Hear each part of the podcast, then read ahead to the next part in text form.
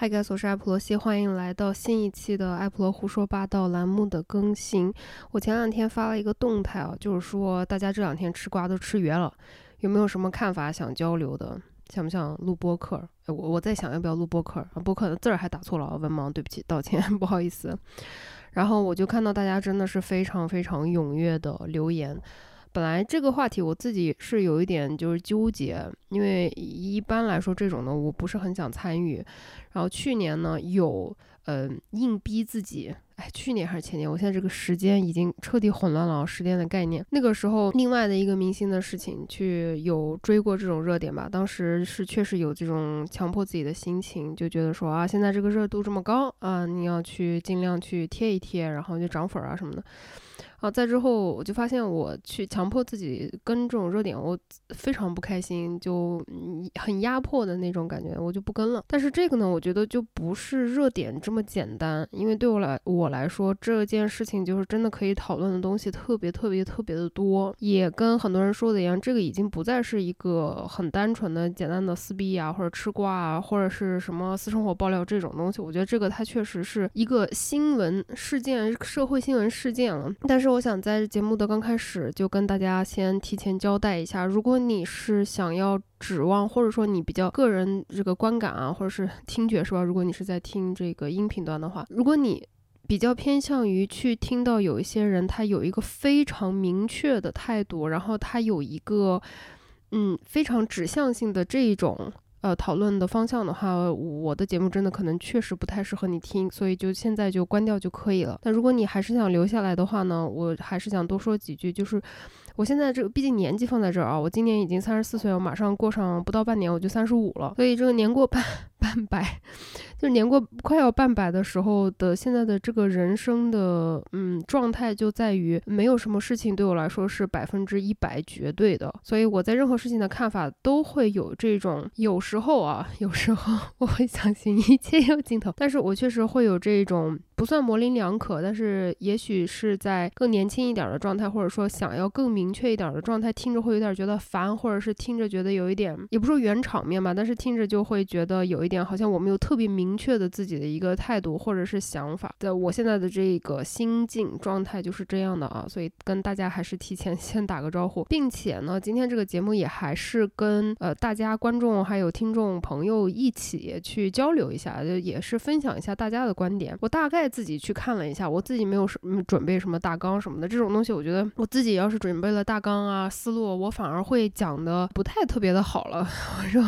即兴发挥虽然会有一点乱，或者是有一点紧张，但是我感觉每次即兴发挥。之后说出来那些东西才会是我一个比较松弛的状态下说出来的。那我大概看了一下大家的留言呢，我是觉得有些人的观点我很赞同，那有些人的呢我是完全不赞同，有些人呢是嗯 come see come see 那种感觉。但是今天就是在这边把这个大家的不同意见的这个交流沟通的这个过程，也想跟你们分享出来，你们听一听，还可以再继续在这个评论里面交流。我们录到现在都没说这个前提是啥是吧？前两天不是出了这个王力宏的。这个事儿吗？就是我是刚开始看到他们的那个离婚声明的时候，我完全没有在意，因为我不 care 谁离婚谁结婚，就这件事情已经对我来说没有任何的爆点或者是任何的讨论的范围了，并且我对谁的什么怎么样的私生活爆出来这种东西也没有任何兴趣，就是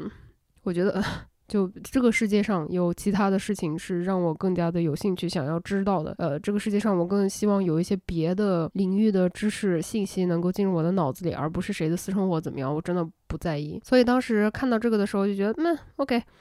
再之后呢，又看到了他的澄清。说我没出轨啊，这那的，我也觉得那 OK，你出轨你不出轨，whatever，none of my business，don't care。然后再后来就是看到李静蕾她的这个所谓的爆料的微博之后，这一系列的操作，我是真的有一点哑口无言。当时最让我觉得呃。就真的是一榔头夯到脑袋上，就有点懵了。是看到他爸爸出来举着那个手写信的那个照片和他那个手写信的内容，就我真的是完全整个人裂开。因为他父亲呢，就刚开始他是一直自己不出面来讲的，然后李金雷是讲了一些他。他从他的角度来讲，说具体发生了什么，是这样这样，是那样那样。然后他现在之所以要这样公之于众的原因是什么？完了以后，他爸就出来写了一封信啊，说什么当初怎么结婚的时候提到了一个词“越是”，我就真的我我裂开的点就在于一个八十多岁的老人，你在这边跟我说你儿媳妇的月事，然后这个每一句话每一个词里面都透露出那种腐朽的，然后厌女的，然后就极其让人觉得 的那一种思想，就是你。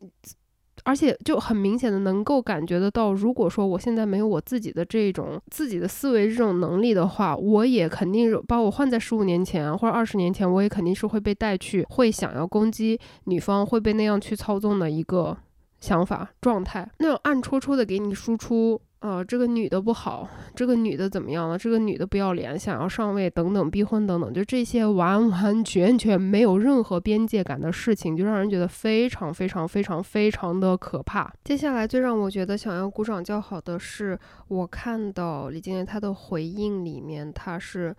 没有被这一种嗯想要被引导到的那个方面去打败，就特别能够一下子就就他他爸。自己站出来，来证明了李金雷说的这件事情，就是他们家的人在精神上面的这种凌辱啊，然后这种强强期长期的欺压和这种霸凌，就一下子就能体会到了，真的是就是给你在你大家最容易产生那种不安全感的地方，会害怕会遭到羞辱的这种地方，就给你暗戳戳的那么一个恶心你一下。但他当时就是非常的。就堂堂正正的说，嗯，你要讨论我的月事是吧？那这个这怀孕是这样子怀上的，就直接用这些词去把这个击碎了。就这个看的是我当时非常非常非常开心的一点，就是我就希望。一直在说去耻化，去耻化，就尤其是在女性的羞耻这个方面，我现在就是想要自己的尽自己的一份最小的这种努力，去给所有不管你是明星也好，不管你是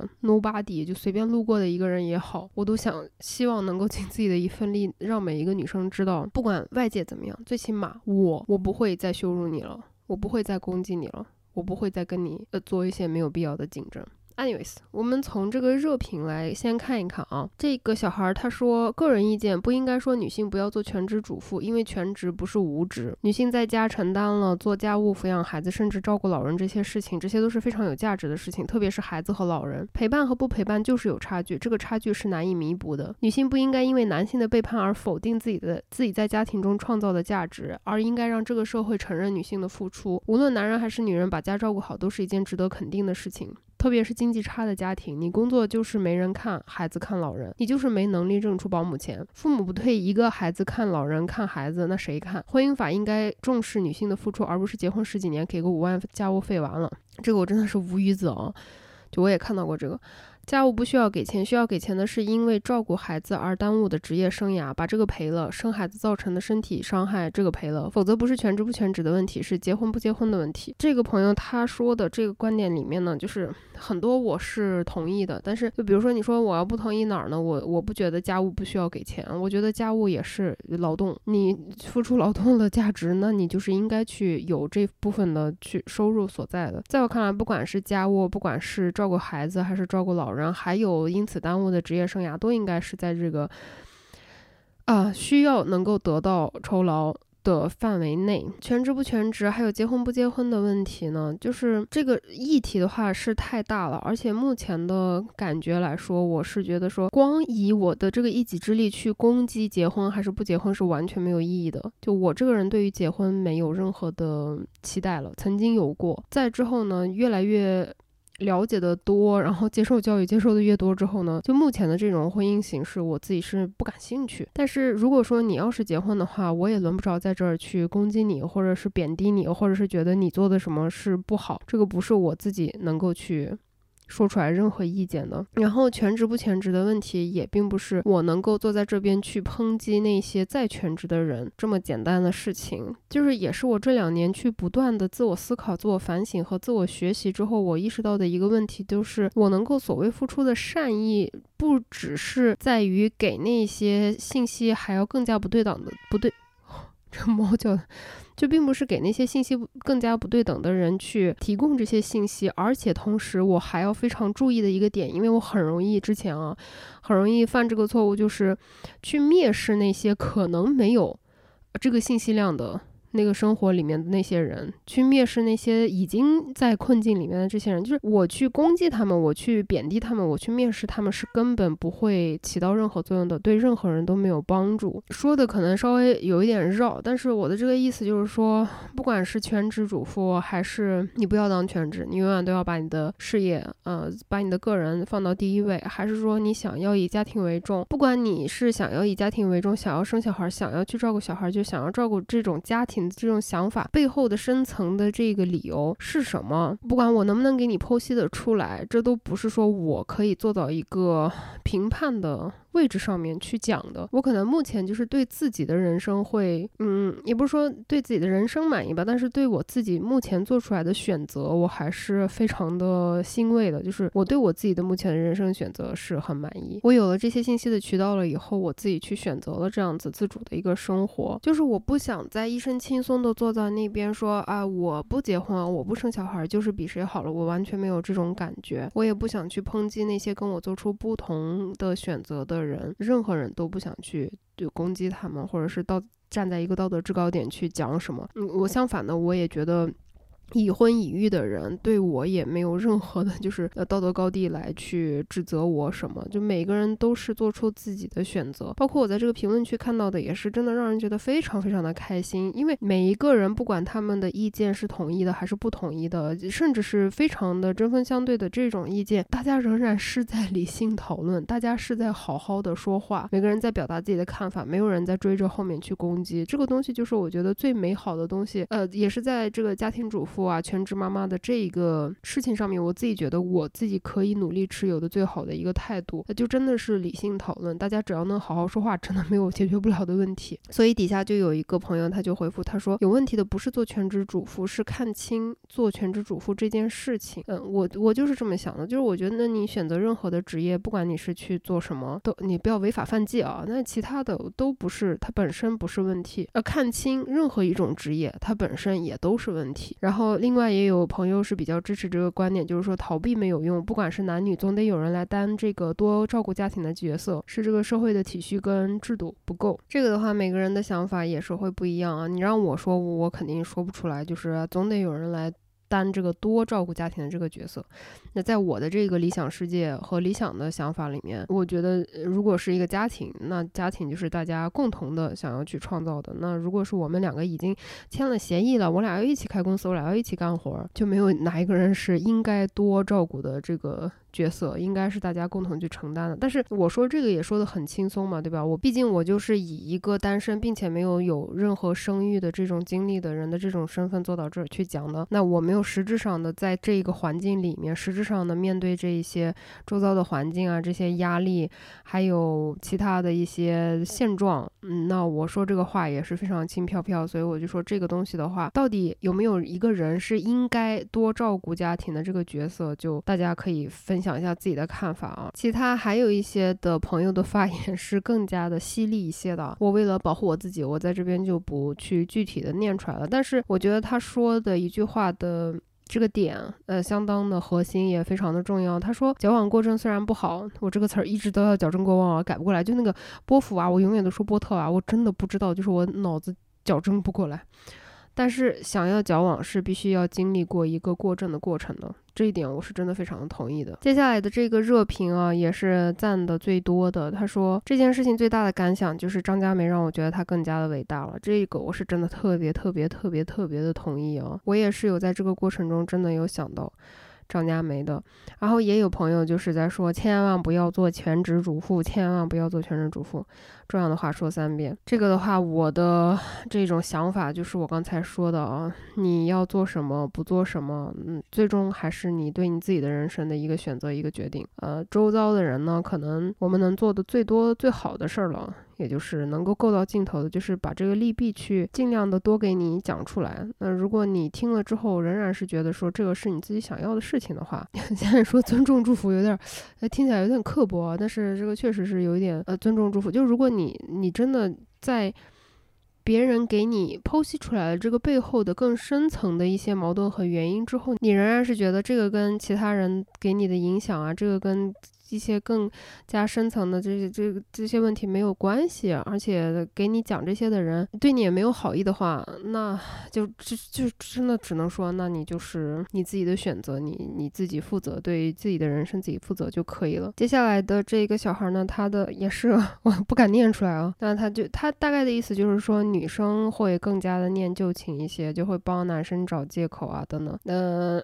为了就是不要得罪人啊，我当然就是一定要说，我们在这边根本没有针对男性和女性的意思，根本没有任何对立的意思。只要你来说我是挑起任何对立。就是你坏啊，呃，都是你自己瞎编的，我一个都不承认，我一点都没有。我觉得男的特别好。底下也有人回复说，嗯，每个每当这种时候，就是女生都会尽量给男方找理由。我觉得这个不光光是女生天性的一个问题，我们是是否还能再想一下，为啥我们会被指导出来有这样子的一种下意识的情绪反应呢？就是当自己受到伤害的时候，当自己的利益遭到损坏的时候，我们为什么还是会在尽量的去给，不管是男方也好，女方也好。你为什么会下意识的这样子去尽量给别人找理由？这个背后的 原因也是值得多多的思考的。然后还有一个朋友他说，最大的感受就是嫂嫂子们的锤都贼猛，并且小论文全程无尿点，文笔流畅，阐述有力。反观南反观南方写的小文章细碎，书香世家，没有一个能真正写出正常回应的。无语，这个也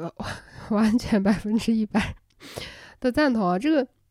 真的是他们两个的那个整个的回应，就整个的过吃瓜的过程，实在是对比也太明显、太强烈了吧？啊，这都是那这这王力宏真的发的都是什么啊？就没有说针对他是男的女的的意思，就光一个就是那个 hashtag 绝望的文盲最后的挣扎，就是我真的是这种感觉，就也不是说你你你也不用在那边强调是你自中文不好，就你中文不好，你用英语发呀，你也没有任何人要求你在这边用中文发，对不对？或者是你找你写。用英语写，然后找那个真正会说中国话的人去给你好好翻译也成，对不对？那不是不是你想的那个啥东西吗？就那个，就他刚开始在十九号晚上回应的那个，我是当场吃到瓜的。我我本来都已经睡了那天晚上。我起来上厕所，然后上厕所尿尿的时候，咱刷手机，然后我一看热搜第一，王力宏回应，马上点进去看，然后我就看到他那个回应，我真的是全场说什么东西，真的他那个回应每一句都踩到了我的雷点上，就每一句都是感觉把自己往无尽的那个受害者的席位上面一摆，然后什么都是不，我什么都不是我的错，什么都跟我无关，什么都不行，然后一直在模糊焦点，一直在不回应。李金雷他真正提出的那些问题，而且往对方身上使劲泼屎，就我干没事儿，还是要好好上学啊！真的，你们看一下这李 李金雷的对比啊！我希望李金雷干嘛呢？我希望他。你继续念书还是不？他想不想念都好啊，无所谓。但是我希望他能出个书。你们看到这一次的这个所谓的撕逼的这个过程当中，我觉得最好的一件事情就是很多人都在开始问说啊，这个 gaslight 是什么？包括这个评论里面有人问我说，你们讲一下 gaslight 是什么东西？就是煤气灯效应到底是什么？就是我觉得已经提起了大家对这种精神，尤其是亲密关系里面的精神虐待的这种警醒，去让人大家有一个概念性的。了解都是非常非常好的事情，在之后你自己的，不管你是生活、工作，还是家庭，还是婚姻的这种关系里面，你才会更加的警觉，你现在是否处于一个精神虐待的情况。如果你是在一个虐待的关系当中，你就应该是有这种警醒的意识，是要去保护自己的。他最后的那个呃发表的那个声明，我真的特别特别的想聊一下。他最后就是二十号十二点零九啊，我现在把他的微博打开了。他这个声明，我当时我看的每一句话，我都想坐下来吐槽每一句话。第一句他说左思右想，男人还是应该承担起所有的责任。就你左思右想，你才想出来了个这，真的，你左思右想，你想出来男人还是应该承担起所有的责任，这是啥玩意儿？就是你不要这样子让男人背锅好吗？啊，就是什么叫做男人还是应该承担起所有的责任？No。Brother, no. Stay in school. 人应该承担起自己的责任，谁做错事就应该承担起自己的责任。女人也应该承担责任。任何一个成年人做出任何的事情，他自己的选择，他都需要承担责任。不要这样子给男人头上扣帽子啊，不好啊，改一下啊。然后第二句他说我不再做任何解释和辩解，没经营好婚姻，给家人带来困扰，没给大众做好偶像该有的形象，都是我的错。就他把这些事情放的顺序，我觉得也非常的有趣。没有经营好婚姻，给家人带来困扰，没有给大众做好偶像该有的形象，都是我的错。这句都是我的错，就让我有一种，就是。你把石头往大海里面带着非常愤怒的情绪扔掉的那种感觉，还有一种说法是什么？拿拳头去砸那个棉花糖，劲儿没有往地方使的那种感觉，就使人恶心。你们能理解我说的那个意思吗？你们不管是在任何一段关系里面，父母也好，亲密关系也好，跟男的也好，跟女的也好，应该都有碰到过这种不讲理的伴侣，就是你明明想要跟他去聊这个问题，想解决这个问题，一二三四五六七八，你逻辑都列好了，然后对方说行行行，都是我的错，别说了，行了吧，我都道歉。你还想，这这真的是太 trigger 了。接接下来，他开始所谓真正的道歉了。然后这个道歉的这个排序也非常非常非常的有意思。他给谁道歉呢？他给他自己的爸爸妈妈，然后静蕾孩子们郑重道歉。为什么是你的爸爸妈妈？就这一件事情，我们来就事论事的来讲，这件事情里，你伤害的是你的妻子最大。然后是你的孩子，你爸妈我不知道，但是为什么你爸爸妈妈仍然是排在你妻子之前的呢？就我当时看到，我说给爸爸妈妈敬礼，孩子们郑重道歉。What？你你就放到这种。公开的地方，你不能自己去打个电话道歉，去自己解决这种事情都已经很 OK fine whatever。然后你这公开的这样子写出来的，还要给你爸爸妈妈先道歉，我真的是服了，我真的是服了。接下来一句，他说记忆离婚，争论过去的种种已经没有意义了。就，我当时看到这一句真的是昏过去。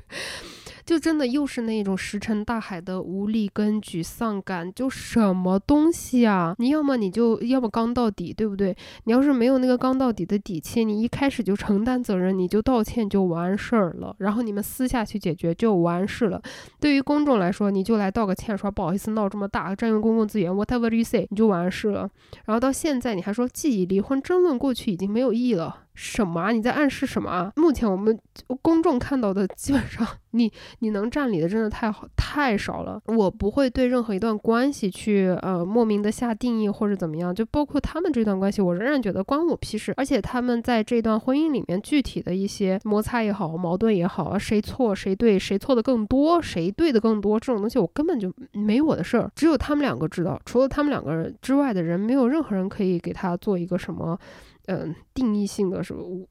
都不可以，但是我就从我的一个 局外人看到这种道歉信，就是就高血一直在脑溢血，就看到就无比的 PTSD。这一个道歉信有没有有没有让你想起你过去人生当中每一个让你高血压和脑溢血的那种人物的存在？我感觉他们的这个说话的这种形式啊，都是无比的相似，真的是无比的相似。说好了好了，事儿已经成这样了。再去争谁对谁错没有意义，怎么没有意义了？就 肯定是要争谁对谁错呀！经济上、生活上尽可能的照顾静蕾和孩子们。OK，你应该的，But OK。然后准备暂时退出工作，不是？我希望你永远都不要再回来工作，就是你自己私下里面你干什么你去做，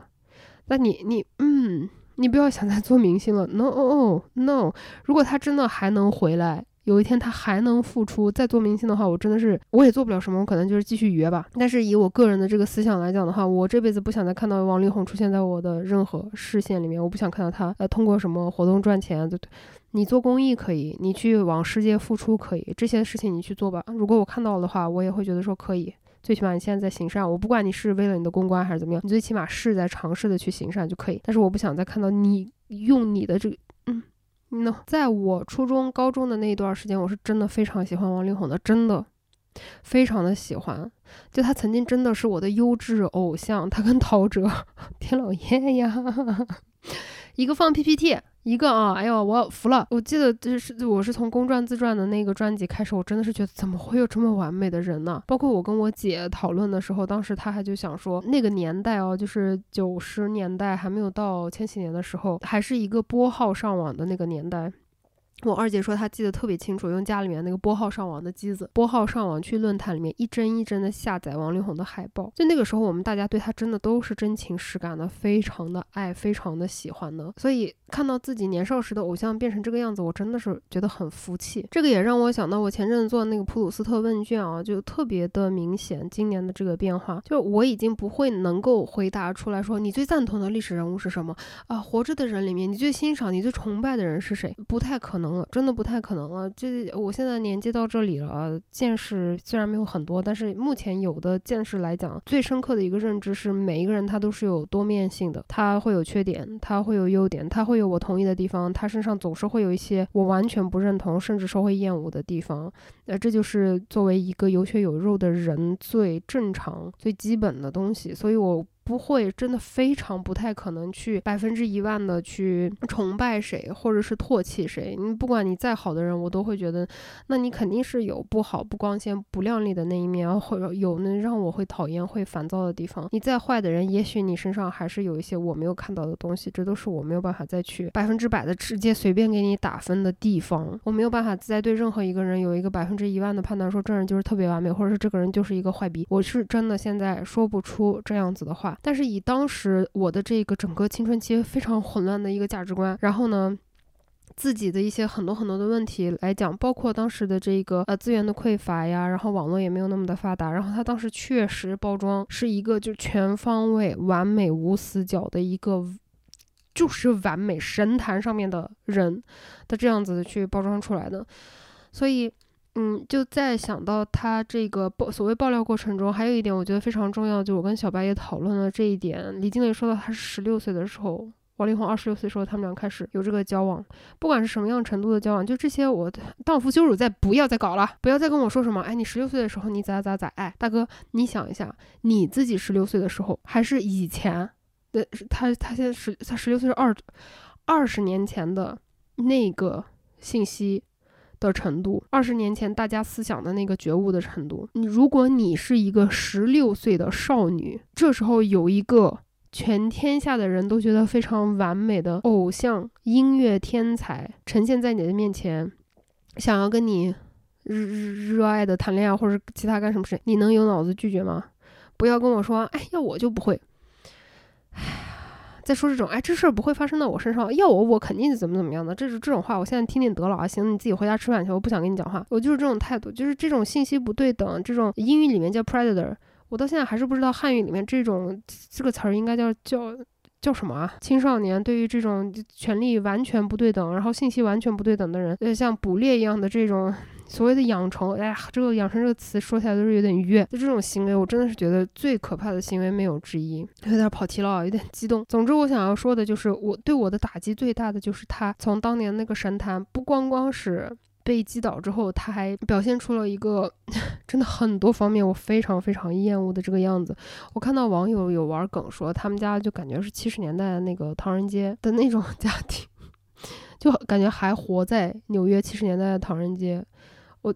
真的觉得是非常好笑，也非常的精准。就他到现在，就最后，我觉得最让我觉得把他从神坛上面拉下来，就是以你这样的一个资源的渠道，你竟然仍然是处在一个这样子的。状态里面，你竟然仍然觉得你就是没有做错事，你仍然觉得女的就是该给你做牛做马，就是给你生孩子当工具人、机生育机器来用的，就是你 竟然是这样子，这个才是让我觉得最冤的地方啊，冤到要死。反正他说暂时退出工作，别暂时，永远别回来，啊留出时间陪伴父母孩子，就是所有的 red flag 如果有灯的话，我现在。真的整个地球都要亮了。他又说，陪伴父母和孩子，你为什么留出来的时间仍然是把你的父母先放到第一位的呢？就是你，你对你想要生活当中把你的父母放到第一第一位可以，OK，就是这个是你自己个人选择，我不同意，但是这个是可以合理存在的，随便，不关我事，不 care。但是问题是，这个整个事情发生在你们这个婚变、离婚。闹剧、离婚撕逼、离婚大战的，对于这一件事情的一个公开声明，你仍然还在说我的父母、我的父母、我的父母。接下来这句话，我当时看到我有吓一跳啊。他说：“进来，我们还是要共同照顾抚养三个孩子的。”so，你你是在威胁吗？在讲什么？到底在说什么？这个人，我真的是再一次 hashtag 绝望的文盲，绝望的文盲，真的是绝望文盲。哥，你真的回去你学点汉语吧，我求求你了，真的服了。然后说我们住的房子会过户到你的名下，一直在那边强调说他不在意钱，他不在意钱，他不是不给钱，他不是，但是他每一次声明都在说房子，房子，房子，房子，房子，到底是谁不在意？嗯？到底是谁不在意？然后他说，孩子们的抚养教育我也会全程参与并承担费用。嗯，哥，你的小孩你生的，OK，真的，你再怎么去，呃，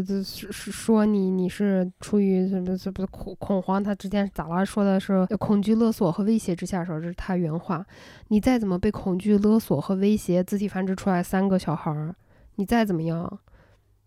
也是你的，就是。你的小孩儿，你参与全程的教育过程，并且承担费用，确实是你自己应该做的。就，excuse me，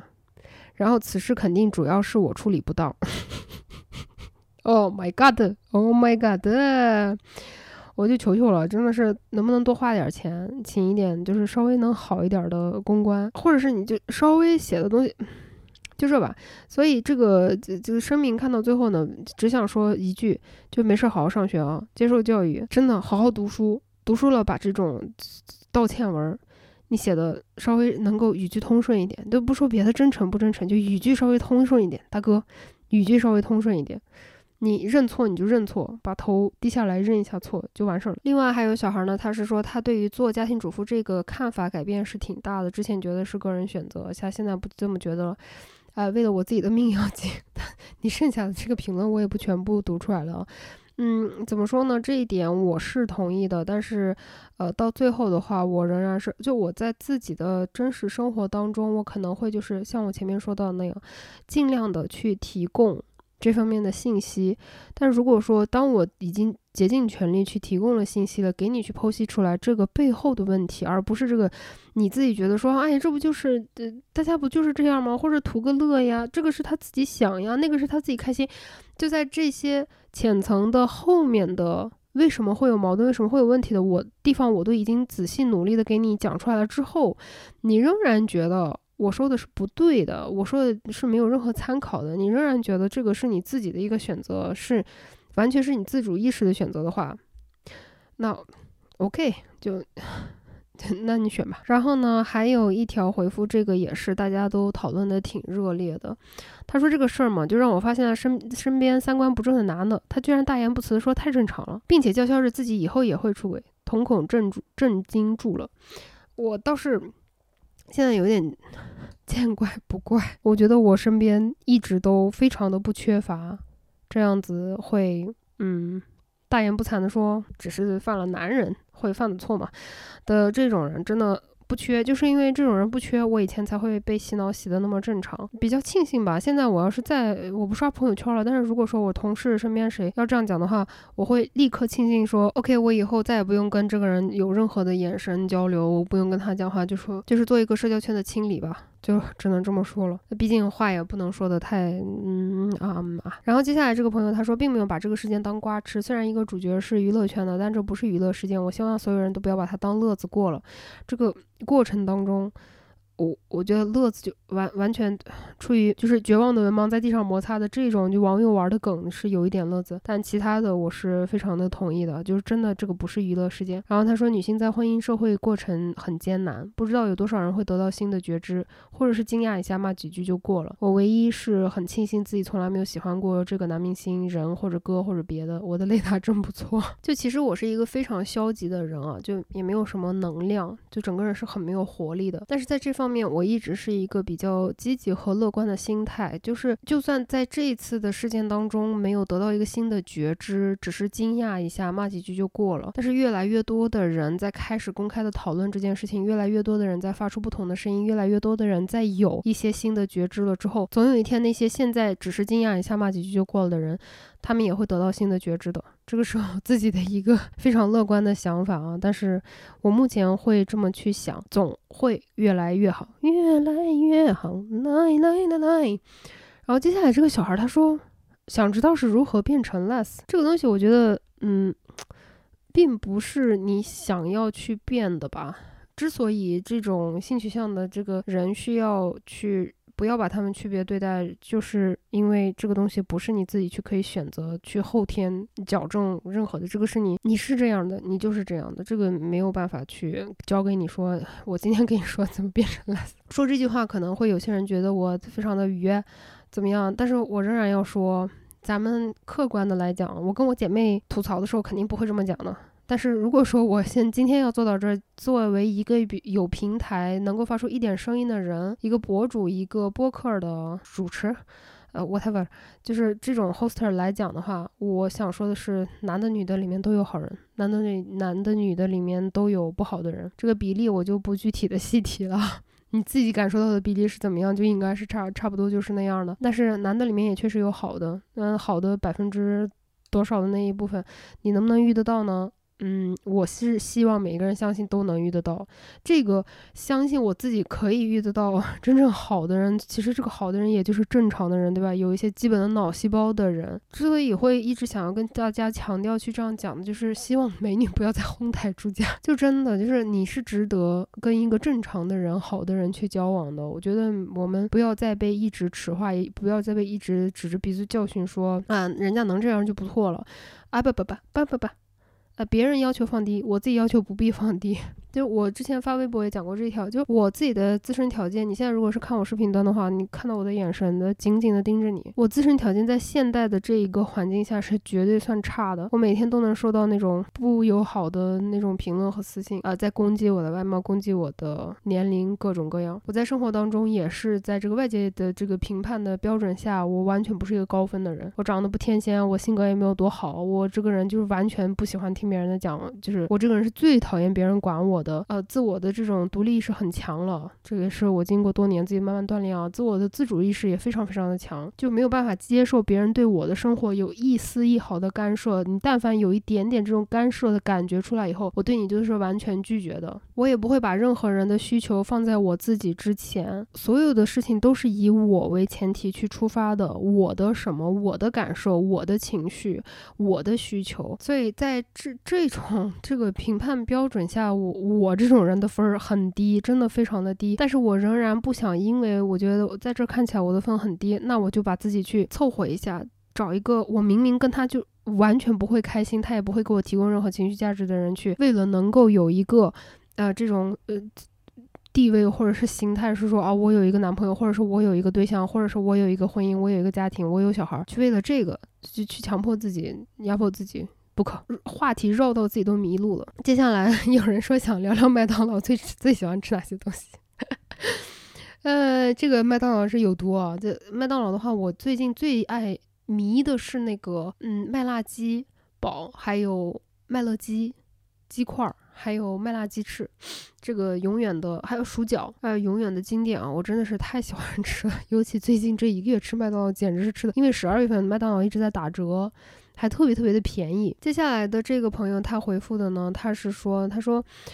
一个惯犯男，我甚至不想称之为惯犯男。抛开性别去说，他是人类道德的败类，但也是众多感情渣子的缩影。在这里想说一说，感情中被背叛的或者是受伤害的人，我们可以看到的，即使是一个高学历的女性，也避免不了有可能跌进坑里。近些年来一直强调做独立女性，并不仅仅是物质上的独立，也需要精神上和需求上的独立。这里并不是在说李不够独立，只是对她的经历感到惋惜。没有人能料到自己的伴侣会是一个渣子。这里不管是女是男都是，但在意识到这个问题的时候，如何及时止损相当关键。一个人可以在任何时候开始明天，只是很多时候女性似乎更柔软。然而这一点好像总是会被人利用、被人伤害的一点。很多时候在信任危机中，很多人最先想到的是要不要先原谅对方，或者是希望他给我一个态度。可是很多时候，当对方做出错误决定的时候，已经表明了他没有考虑过你本人的想法。说白了，不在意。暂时想到 就是这么多，但这个我不能说是完全同意吧，但是他大部分的我跟他的想法是比较重叠的，就是比较认同的。只是我现在再去看到我生活当中，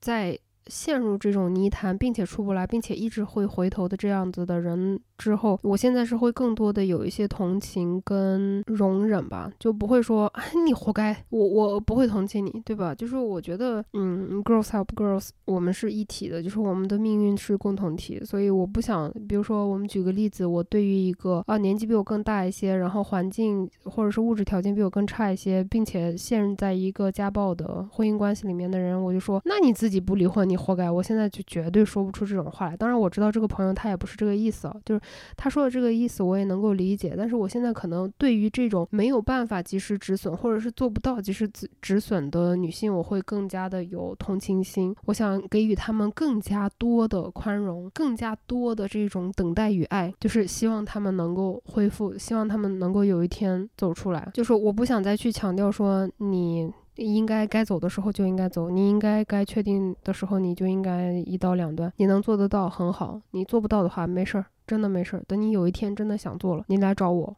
我永远都在。我就现在就是尽量想要做出这样子的一个态度。他说，对方做出错误决定的时候，已经表明了他没有考虑过你本人的想法。这个我确实是真的特别的同意。尤其是如果说你在一开始就已经亮了底牌的时候，就我假如说我俩搞对象，然后我就跟你说了，我这个人是真的受不了出轨，那我会把我自己具体受不了出轨的这个界限给你讲清楚。然后我会告诉你，如果说你越了这个界限的话，就是我的底线是在这儿的。如果你越了这条界限的话，嗯，那就没有回头路了。我对你的这个建立起来的信。所有的信任会彻底的坍塌，那么在重建，我觉得对你来说，我没有必要这个去付出更多的精神和精力去重建我我对你之间的信任。那我在已经表达了自己的底线了之后，你如果你仍然还是选择做了这件事情的话，我就不会再去纠结你怎么你为什么会这么做，真的不会，因为你心里面已经非常的清楚了解这件事情你可能会承担的一个后果是什么，那就说明你自己去衡量过了，并且你衡量过了之后，你决定说我们俩的关系是并没没有你现在想要。去追寻的这个出轨的刺激感，还是其他的也好，一些越界的行为，能够给你带来的那个快乐更大的，所以你选择放弃，或者是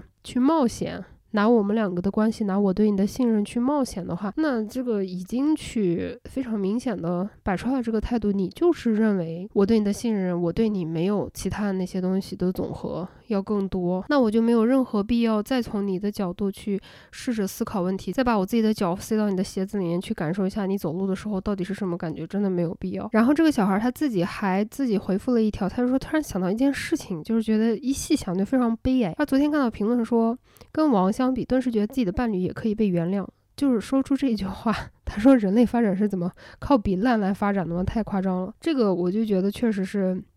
就像我刚才说的那个，嗯，就真的不要再哄抬猪价了，好吗，美女们啊？干点啥不好呀？为什么要哄抬猪价？还有一个小朋友，我觉得我确实是非常非常同意他的这个观点。他说：“无论什么时候都要把自己当人。”无论对方是谁，就算是你爸妈，只要影响了你做你意识观念里的人，都要警惕。这个我觉得是真的非常的同意，就是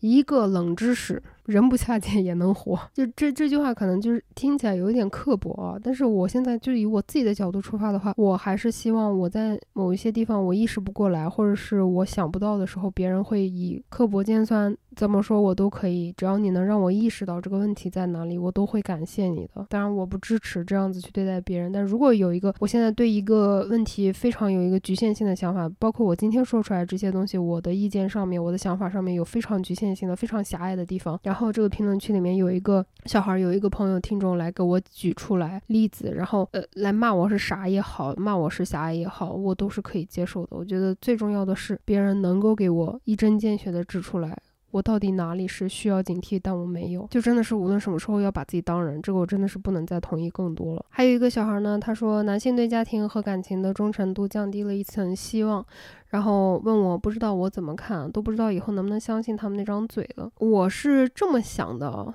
就是我觉得，就是我我之前在跟马云录那期节目的时候，我有说到过，我说我现在在下意识的呃训练自己，对自己脑子里面的这种嫉妒心去如何做出反应的。这样子一个脑部的训练，我为什么说这种脑部的训练呢？就是不管是放在对婚姻啊、对感情的忠诚度也好，还是放在别的方面也好，我自己认为最重要的不再是去关心别人的忠诚度怎么样，我也不再去想要去关心我到底能不能信我眼前的这个人，我想要接受我有。信任障碍的这件事情。就我想要尽可能的全盘接受我自己。那因为我过去经历的很多事情，然后我成长的整个经历啊环境，我就是有很严重的 trust issue 的这种人。那么我现在就想张开怀抱去拥抱他，我不想去克服我自己的什么事情，去试图相信别人，没有必要。那事实就是我这个人真的非常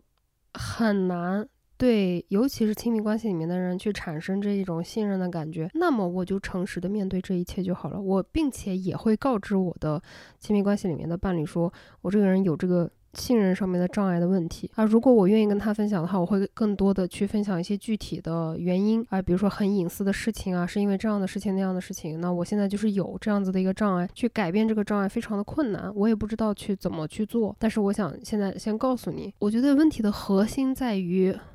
不是说我这个信任的程度能在哪，或者是我对别人的期待值应该放到哪，而是我对于我自己这种没法信任的这种想法。和这种人格，我去要控制自己对别人不要造成伤害的地方界限在哪里？拿刚才这个我没有办法信任我的伴侣的这件事情来讲的话，我已经不想再去苛责的去耻化这件事情，觉得这个是我的问题。那么我在接受这件事情的时候，我应该去做的是，我不要因为我不信任你的原因去说出非常控制欲很强的这种话呀，做出让你会觉得精神上遭到伤害呀的这种事情。就我所说的这种训练。这种嫉妒心啊，出于不信任等等这种训练，就是说，当我感到非常的嫉妒，当我感到非常的没有安全感，当我感到非常的不信任你的时候，我想要说什么，我可能会想要说一些控制欲非常强的话。我跟我要跟你说，我想啊，就是我内心里面会想，你不要跟这个人说话，你不要跟那个人打电话。但是这种时候，我就会啊，深吸一口气，想一下。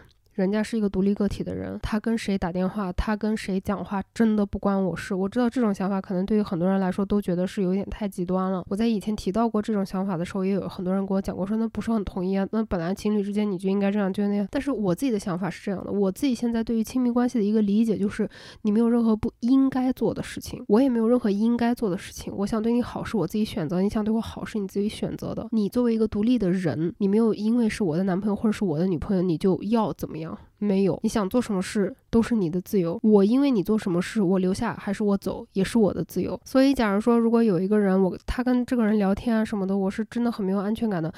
我最多就是来跟你说，你看啊，我因为自己的这个安全感的问题，我明明知道你很爱我，我明明知道你跟他没事儿，可是你们俩每次讲话的时候啊，我的心里面忍不住会非常难受，我不知道该怎么办。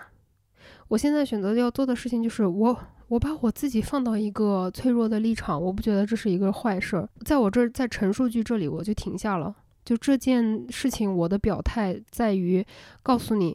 我很难受，然后我不知道该怎么办。接下来所有的权利我放在你的手上。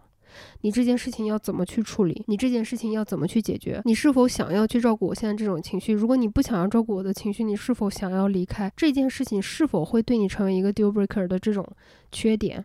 想要离开我，或者说如果没有的话，你是想要怎么样去让我更加的安心？你是不是想跟我一起努力去共同经营这个关系，然后我们两个继续走下去，作为一个团队？去协作走下去，在我这儿我都不提出要求了，我觉得我没有再提要求的必要了。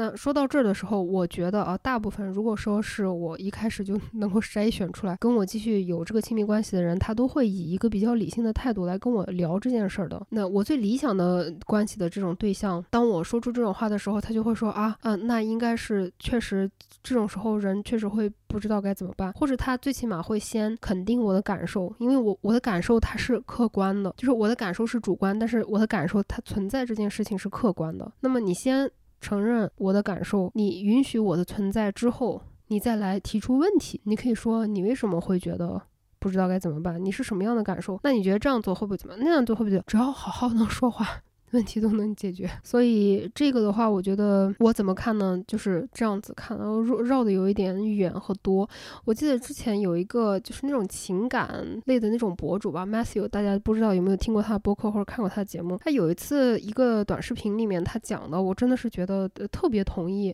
他说，关于你对于这个对象、你的伴侣他会不会出轨的这种恐惧，这个恐惧其实你更容易解决的办法是，这个恐惧转化为。如果说这个人他就是出轨了，他就是去糟践你的感情，这样做了之后，你到底有没有可以重新开始？然后从头再来，一直爱自己的这种能力，就与其是每天想要控制别人，每天想要担心这人的话到底能不能信，这人到底能不能忠诚，还不如去构建自己自我的这种韧性，自我的这种能力。所以我当时听到他讲那句话的时候，我觉得特别同意。我说对对对对对，就说到点子上，把我一直想着，但是没有办法去清楚的以一个呃逻辑很好的方式表达出来的这个观点，去给我表达出来，就别人帮我发声的那种感觉。现在现在我就是。与其我在这边坐着，我我担心你对我做什么事，我不如去真正的把所有的精力还有精神放在我自己身上，以确保无论外界发生什么事，我都是可以修复好我自己的，我都是可以拯救我自己的，我都是可以帮我自己的，我都是可以爱我自己的。这个不知道大家怎么看啊？然后还有一个小孩，他就说这次他最大的感想就是他俩为啥没有分手，为啥结婚，为啥还能坚持这么多年？以前的话我也会是有这种想法吧，现在的话我就是觉得说。嗯，我不知道，但是我相信你有你足够的原因，经历这些事情都是有你自己的原因的。就尤其是不想再怪怪女生了啊，我知道他也没有怪女生的意思，但是我有在评论里面看到有些人拿这个做文章，说，哎，既然你都知道了，你知道，那还不是你自己求的，你自己活该。不要这样，不要这样，不要受害者有罪论，不要。OK，然后还有一个女孩呢，她就说她理解不了为什么这么多人就是要倒贴，都都非要把自己搞到这种情况里面去。然后底下有一个小孩给她回复，我觉得就是特别 在点子上。他说，因为我们整个这个社会家庭都是在这样规训他们的。说到 being brainwashed，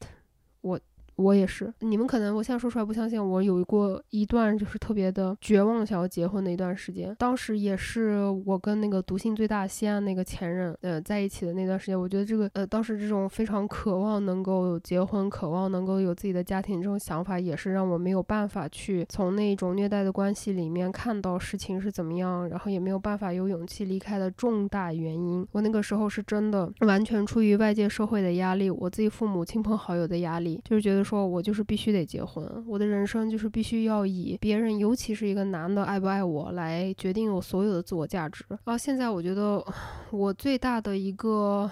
意识吧，就是如果我一旦要把我自己的这种自我价值的体现和追求放到任何别人身上，不管这个别人是男朋友也好，女朋友也好，父母也好，朋友也好，呃，观众也好，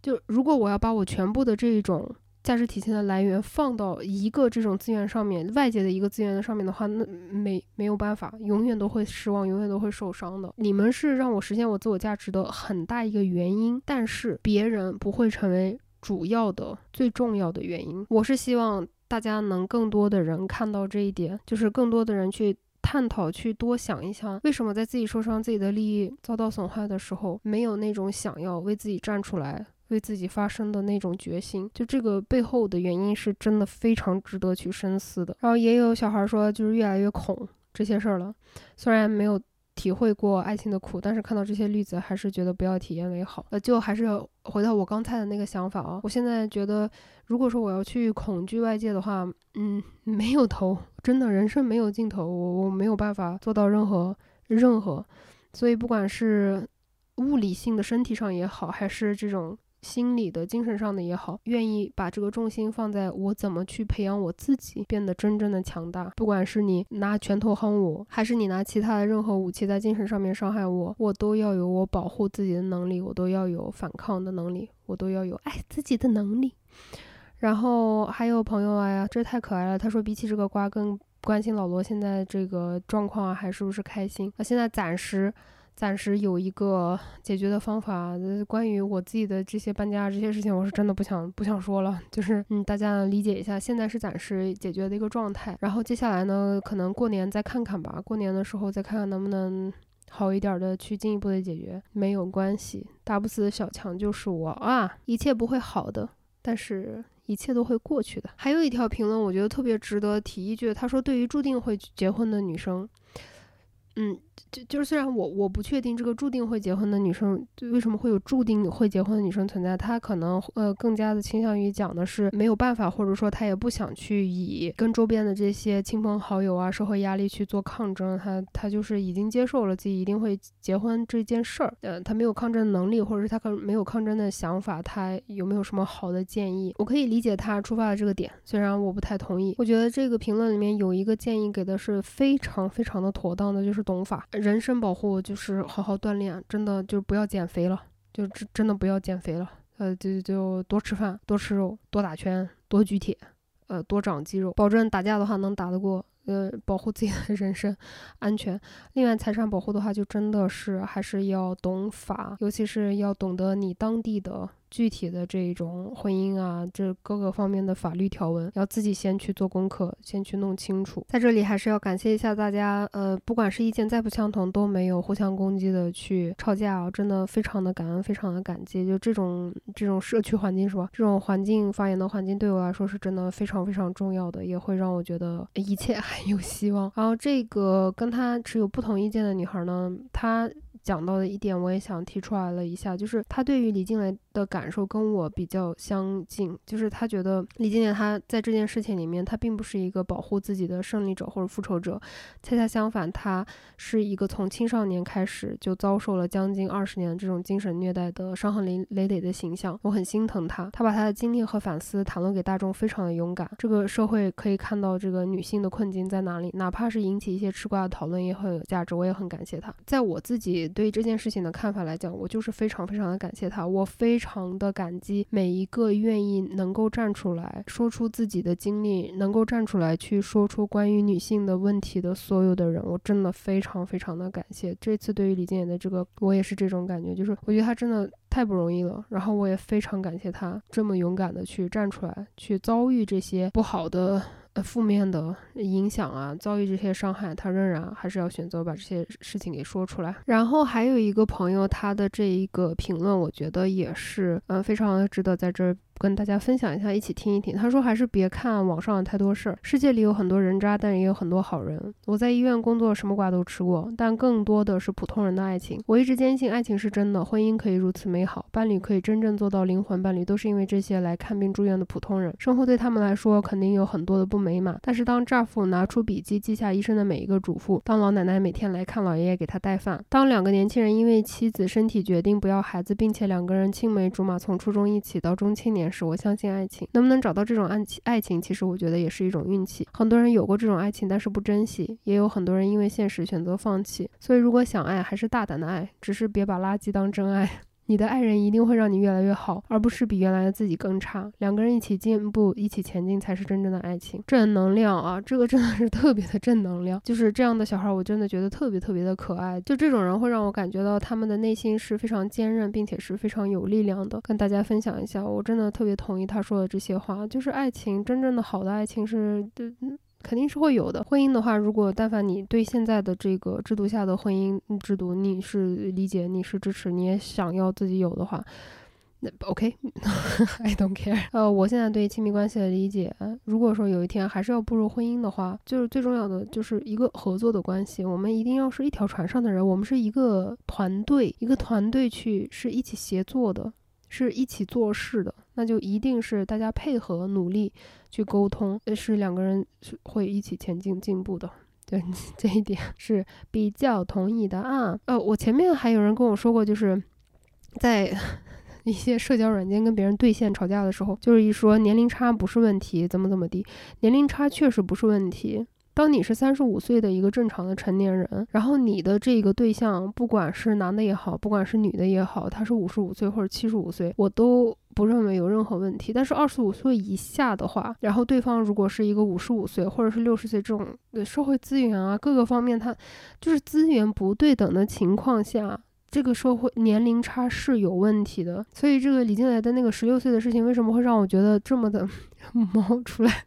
猫一直坐在我的腿上，嗨，baby。就是这个为什么会让我觉得无法忍受？就是当你是一个十六岁的青少年的话，你跟一个二十六岁并且事业上无比成功、能够拥有这么多社会资源的人在一起，这个信息不对等是没有办法让你有任何有可能会公平啊，或者是一个健康的关系，那不可能的。所以我觉得，对于年龄差和我对于呃这些人。对青少年的这种，我是完全不能接受的一个重要的原因啊。然后 还有人跟我说，如何能遇见正常的男的呀？就筛选嘛，对吧？嗯，就是当你不再对这些就是真的最基本的事情都做不到的人，你要一再容容忍、一再忍让的话，我觉得如果能遇见的话，还是能遇见的。但是这 根本根源性的问题就是，如果说我生活里面本来就是很难遇见新的人，我以前唯一能够遇见男的的渠道就是一些社交软件吧。这这现在这些软件，我因为实在是我我连那种嗨你好这种打打招呼的这个都不太愿意经历了，所以就基本上现在生活里面没有办法。没有任何渠道去认识任何男性或者女性，但是在自己的已经在生活里已经存在的男的也好，女的也好，如果我很确定他是，呃，就是我没有必要再去花费精力和精神去呃交流的话，我已经是会去把他们屏蔽掉了。嗯，前一阵子还有这样的，就是 一刀切掉生活里面的一个。还是就之前来讲的话，肯定是会觉得说哦很重要的，然后关系很亲密的一个人。现在我就会觉得，嗯嗯。就是咱咱俩真的是，你你很多东西都在我看来是真的太低质了，就是我没有办法容忍，然后我也尽了我的全部的努力去好好的跟你说，去好好的跟你科普，去好好跟你讲，但是你这个人就是你意识不到问题，你也不愿意去意识问题，你也不愿意听我讲话，你只想把我的想法背过来，你只想让我无条件的同意你的想法，去认同你的观点，就这种人啊，我就觉得不正常，我就没有必要再把他留在我的生活里面了，但。其他的，不管是观点再怎么有冲突的地方，或者再有矛盾，只要在这种核心问题上面，就是但凡对方是有一个呃想可以想要倾听我的想法，但是或者是他只要没有想要硬掰我，掰到就是无条件认同他的想法的话，就这样子的人，我觉得就生活里面其实交往没有什么太大的坏处，反而是有会有很多火花的。包括前面就是我跟婉英也聊到过这个问题啊，上一期节目的时候就有看到观众在评论啊，还有弹幕里面讲说，就是觉得我们。两个的这个呃气场不合，或者是这个意见不统一，但是我们两个聊过这个问题之后，我们两个反而觉得那个是呃我们两个互相喜欢跟对方聊天的一个重要的原因，因为我们两个太不像了，我们俩在很多事情方面的那个意见完全不一样，然后那个感受完全不一样，这也是。让我们两个都互相都有好感的原因，是我愿意听他讲什么，他愿意听我讲什么。我们两个谁都不想去硬把对方的一个价值观，或者是硬把对方的一个想法去扭过来。为什么说这个呢？有学。跑题了，还有人想这个，我听我聊一下 gaslighting，就是这个煤气灯效应，它在不同的关系里面，家庭成员啊、父母啊，或者是亲子啊、兄弟姐妹啊，或者是亲密关系啊、夫妻啊这种表现和影响。其实我不会说因为这个影响到我的情绪或者心情，我很开心，就又一次表达我对李金雷的感谢，他把这个 gaslight 这个词真正的带到了一个大众的视野里面。其实我自己会有一些担心，是就像 PUA 呃或者抑郁症这。种词，它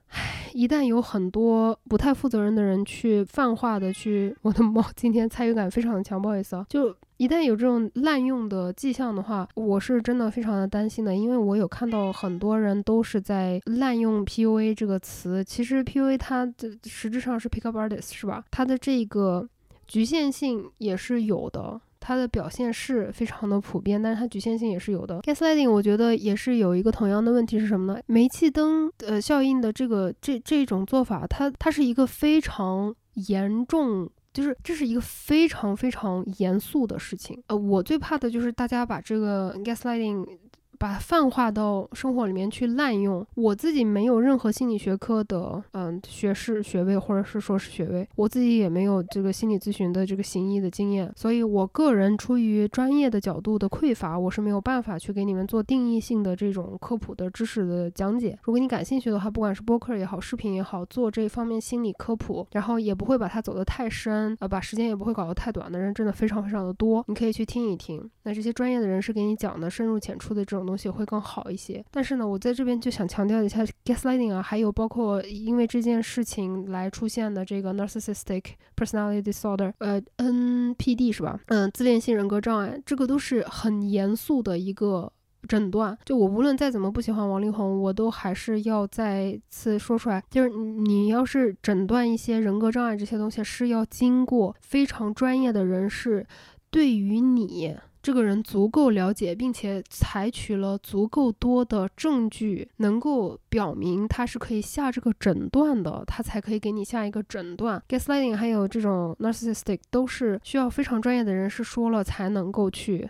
有这种诊断的，因为 gaslighting 这这件事情实际上非常非常恐怖的一件事情，就是。你几乎要反社会的这种心理扭曲了，你才会做这样的事儿，因为他就是来自这个电影嘛，就是他把这个煤气灯给他调成忽暗忽灭，呃，忽忽暗忽明忽暗，然后让他就是老婆开始精神上就产生这种怀疑自己的，就从小事上面不停的去呃压垮他的精神，然后最后让他老婆变成一个神经病，就是能够诬陷他是他精神有问题。所以你想一下，这个 gaslighting 这个行为，它其实是非常非常的严重和可怕，它这个背后的这个。不管他出于什么样的目的都很可怕，然后最后能够导致的这个结果也非常的可怕。你看李静蕾的话，她的人生都毁的就稀碎成什么样了？五年生三个小孩，然后二十年在这种精神虐待的关系里面。哎，这个东西是一个很严重的控诉，NPD 也是一个很严重的控诉。嗯，如果希望大家就是想要去科普了解的话，可以去尽量的多听一听。但是在生活里面，我们真的是一定要小心、小心再小心，不要去给呃路人呀，或者是给你生活里面的人随便就。去做这种诊断。如果说你跟你的这个同事，或者是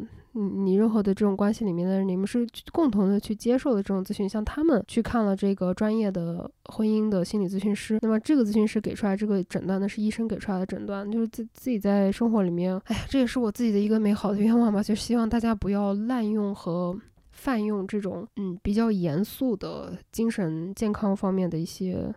呃词语。我自己是。嗯，一般来说会更偏向于情感操纵这个词吧，就是 manipulating 的这一个词，就是通过自己的一些，嗯，就是道德绑架也好啊，情感绑架也好啊，这种方式去给别人造成这种心理上的负担，进行一些情感操纵。那这种 manipulating 的东西，你就可以是多去了解一下。举个最简单的例子，就是啊，你跟我分手，我去死。大多数的时候都是情感操纵，而且是一个非常严重的情感操纵的一种表现方。方式，因为这样子的话，对别人能够造成的这这种精神上面的伤害和这个影响，真的是非常非常的大的。嗯，再说的浅一点了，就是只要我们一分手，我就拿别的事情去要挟你，比如说你要跟我分手，我就给你爸妈说这个；你要跟我分手，我就把我手割了；你要跟我分手，我就这我就那。但凡是这种要挟呀，这种操操纵的这种事情，都是一定要非常警醒。只要他让你。能够去就是怀疑自己，然后让你自己不舒服的话，都是需要警惕一下，去想一下现在为什么我不舒服，他为什么会让我有这种感觉？哎呀，我现在才发现这个王冉冉他的头像是之前呃一个云朋友给我画的那个我跟咪咪的一个合照。哎呀，天老爷呀，太可爱了呀！还有人说啊，这次吃瓜是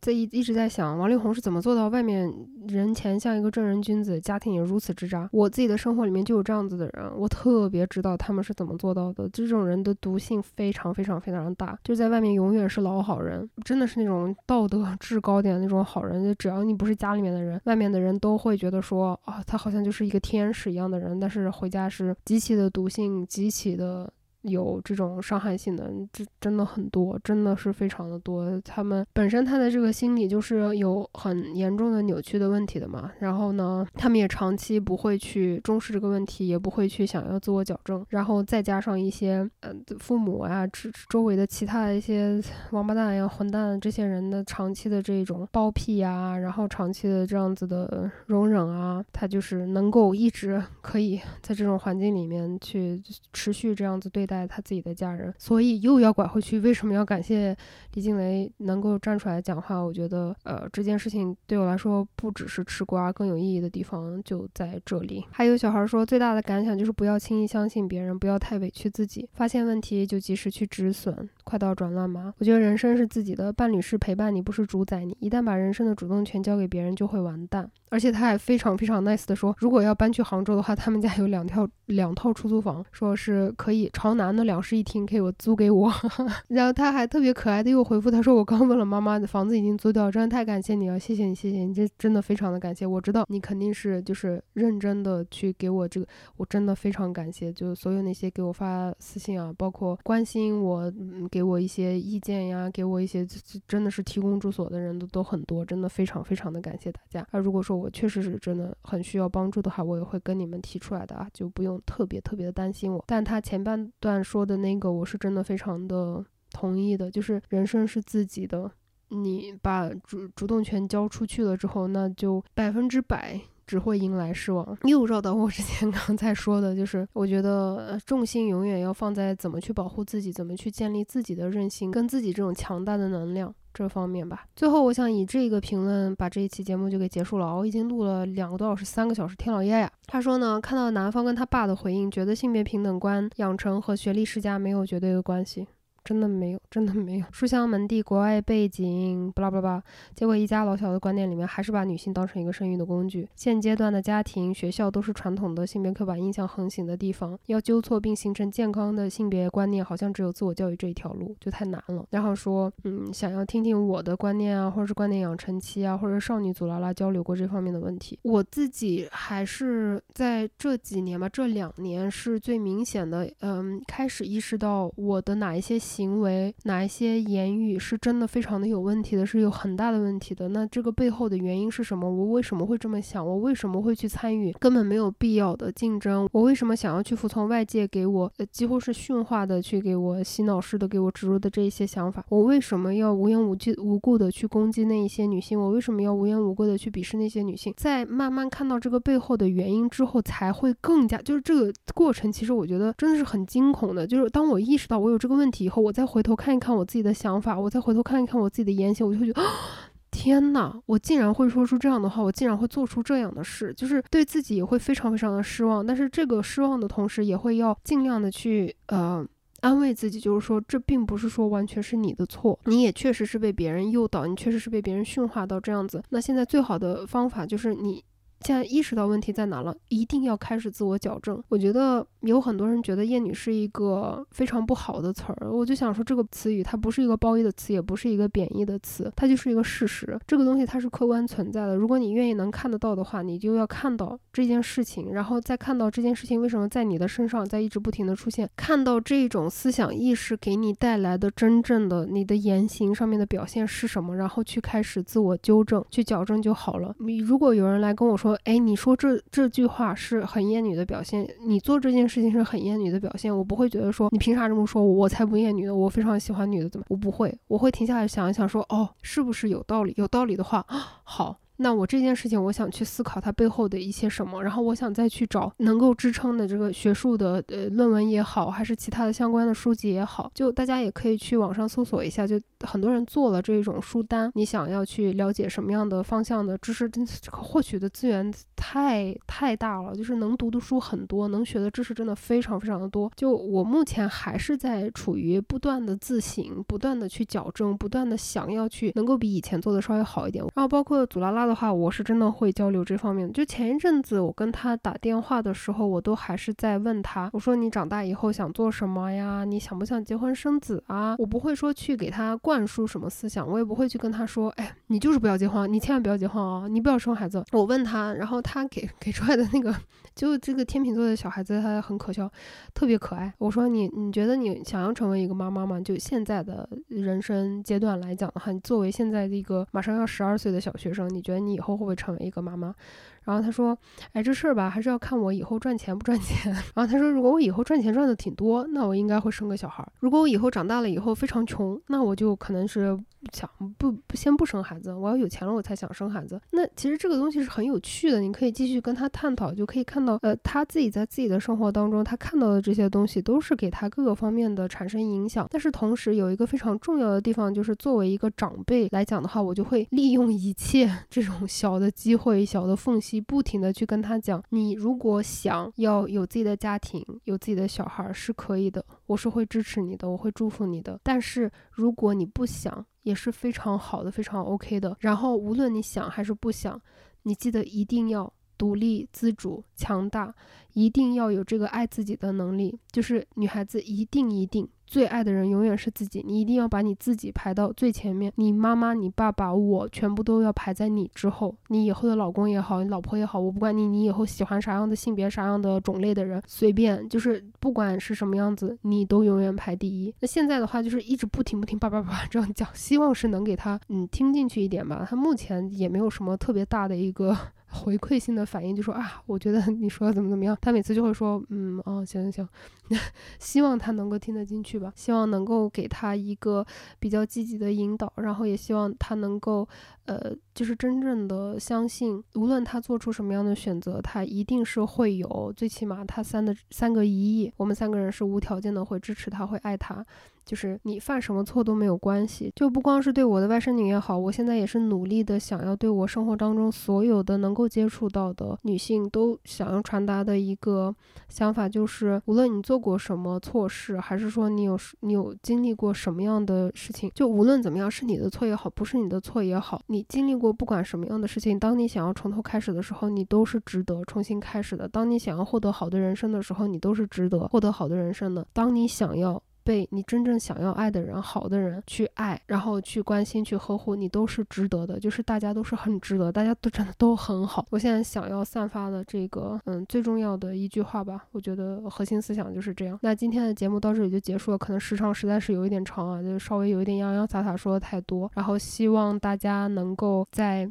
这种和谐的气氛下，嗯，去交流自己的看法，只要不互相攻击，我觉得有不一样的看法交流一下，永远都是会有帮助的。你就会不停能看到一个不一样的视觉，然后感觉就是每天在解锁一个新的视视角去看问题，就非常的有意思啊！谢谢你们的收听和收看，那我们就下次播客再见，拜拜，爱你们哟。